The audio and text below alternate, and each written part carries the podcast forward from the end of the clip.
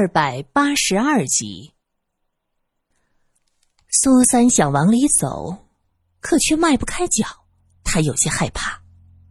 就在这时，啪的一下，一只手搭在苏三的肩膀上，苏三吓得浑身一哆嗦，却不敢回头。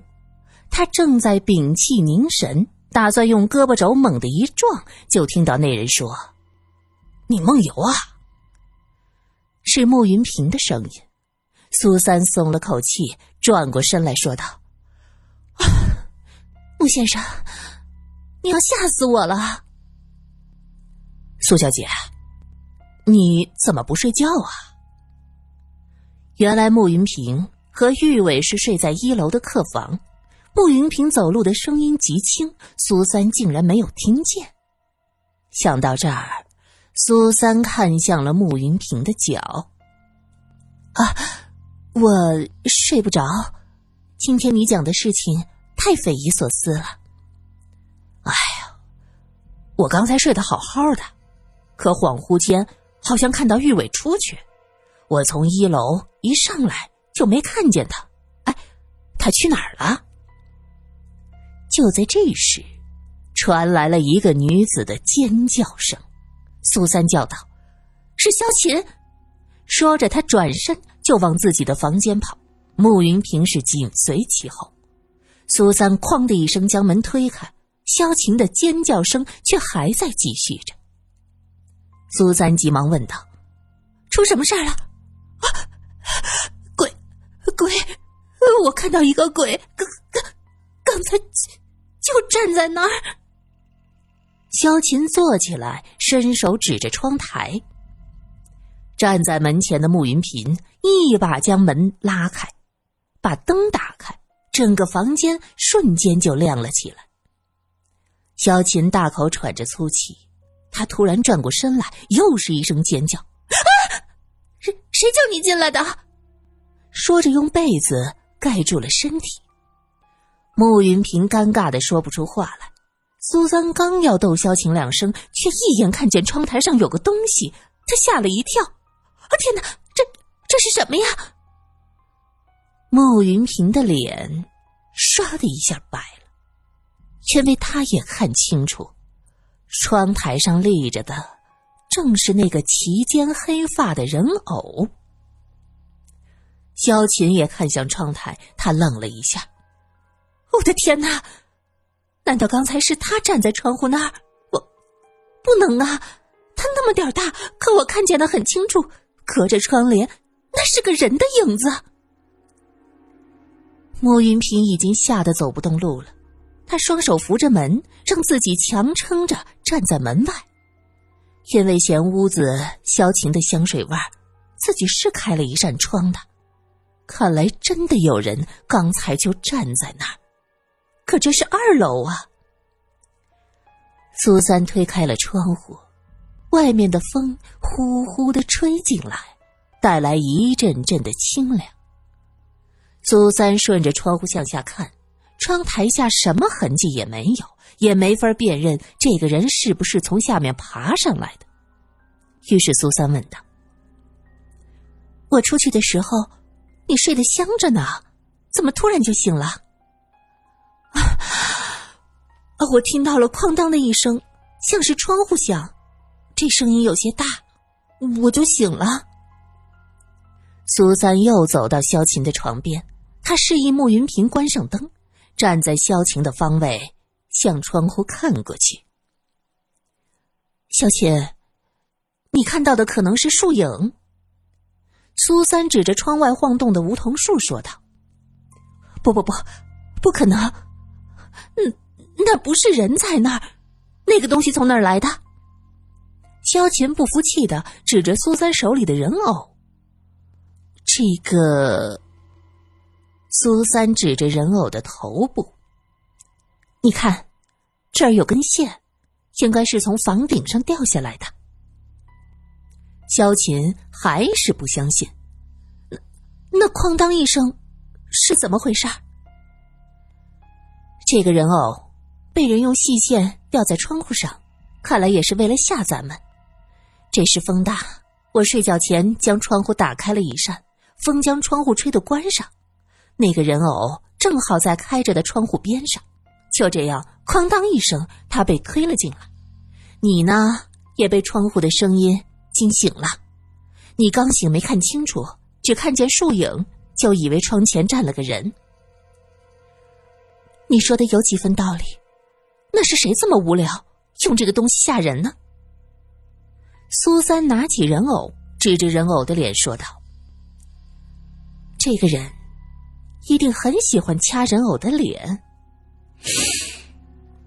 因为我闻到这里有那个人身上的气味，是檀香味儿。”慕云平一想到那脸可能是人皮缝制的。这胃里头就翻江倒海起来，他嗷的一声扭头就跑。他，男人也会，不是他怎么了？萧琴瞪大了眼睛问着。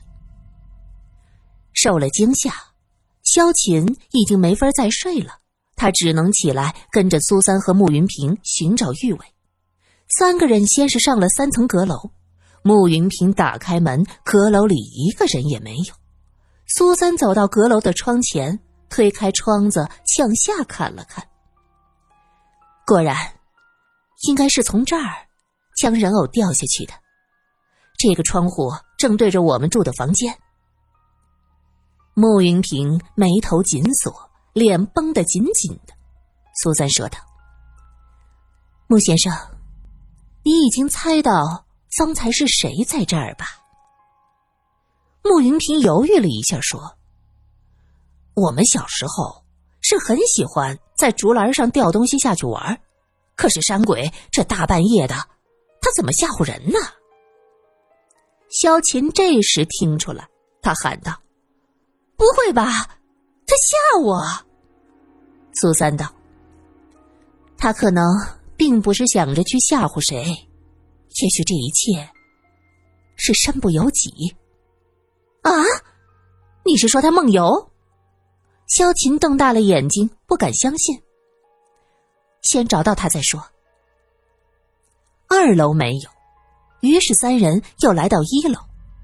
慕云平竖起了手指，做了个静声的动作。嘘，好像有人在打呼。苏三仔细一听，果然有人在打呼噜。慕云平推开自己房间的门，这呼噜声就更大了。慕云平很恼火，啪的一声将灯打开，只见这玉伟是四仰八叉的躺在床上，睡得正香呢。苏三走到床边，低声喊道：“山鬼，山鬼，你醒醒，醒醒啊！”啊！萧晴突然爆发出一声尖叫。苏三回头恼道：“哎呀，你发什么疯？”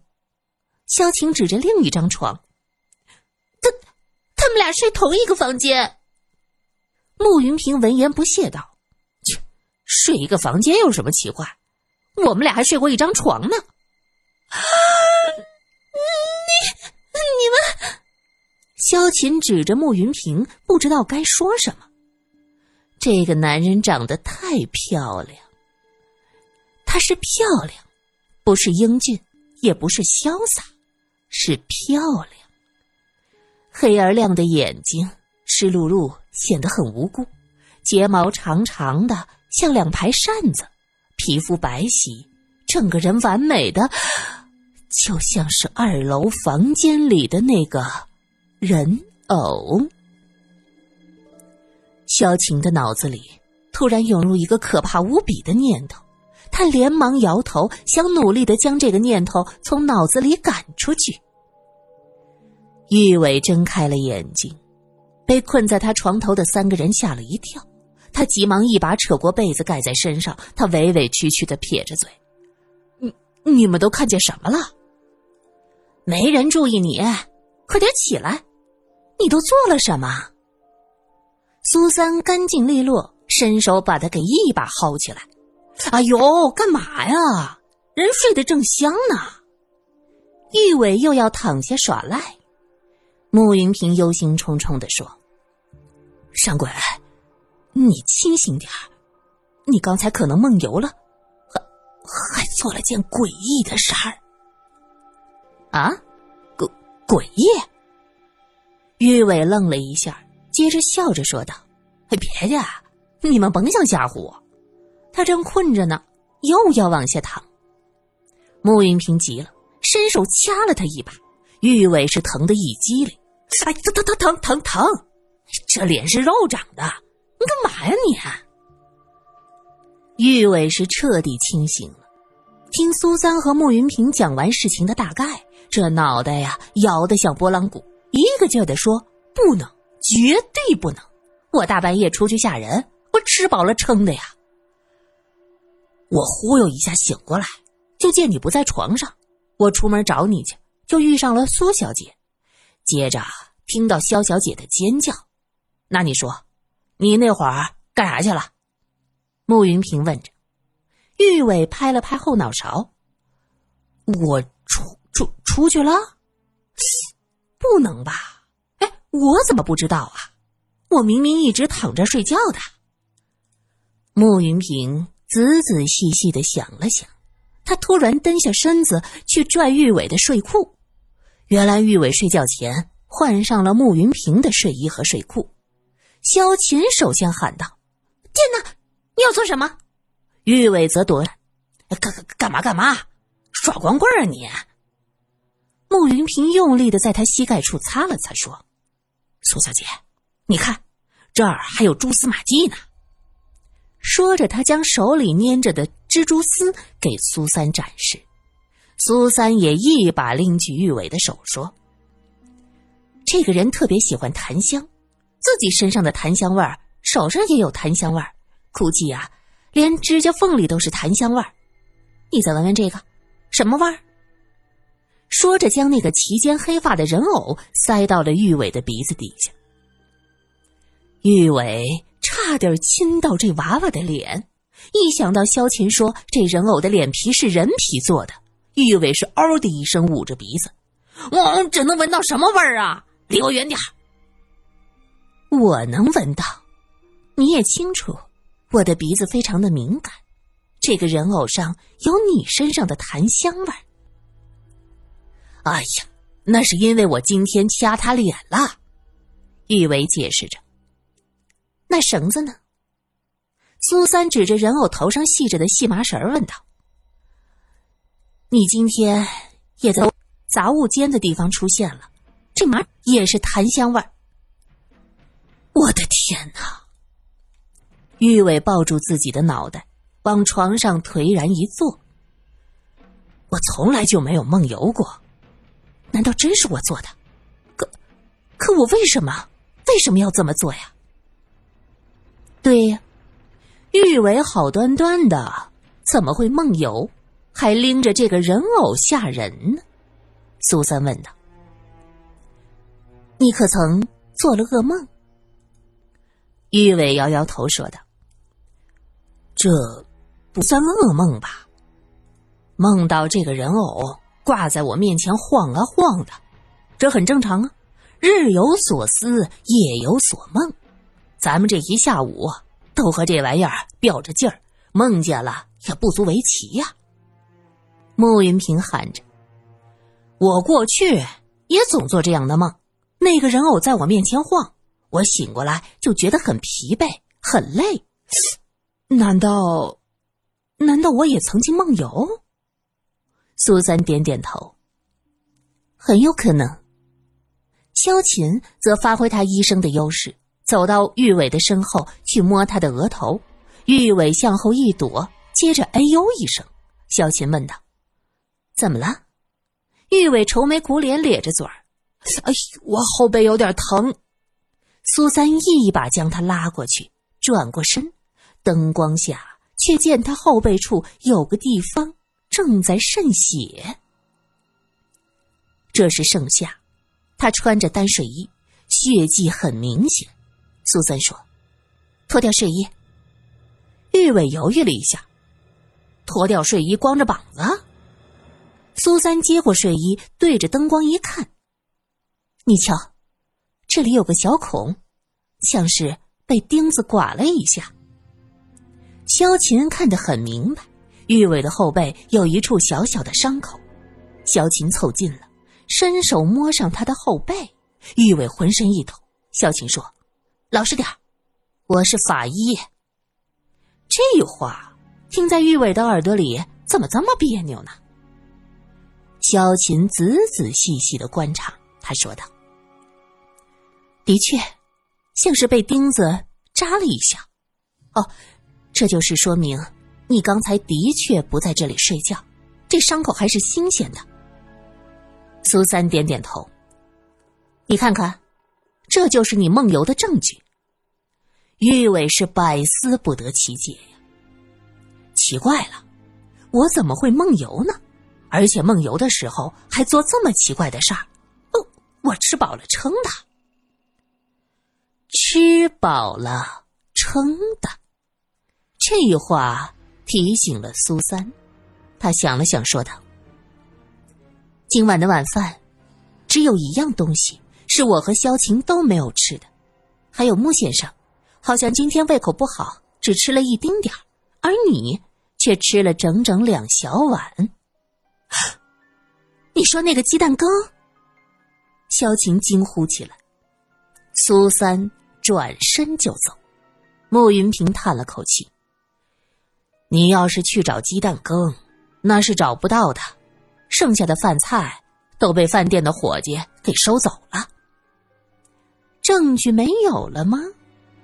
苏三回头看向穆云平，萧晴也叹息道：“若真的是被人下药，检查也是没办法的，很多毒素都没法用仪器分析出来。”穆云平是大惊失色：“苏小姐，萧小姐，你们的意思是那个鸡蛋羹一直被人下毒？”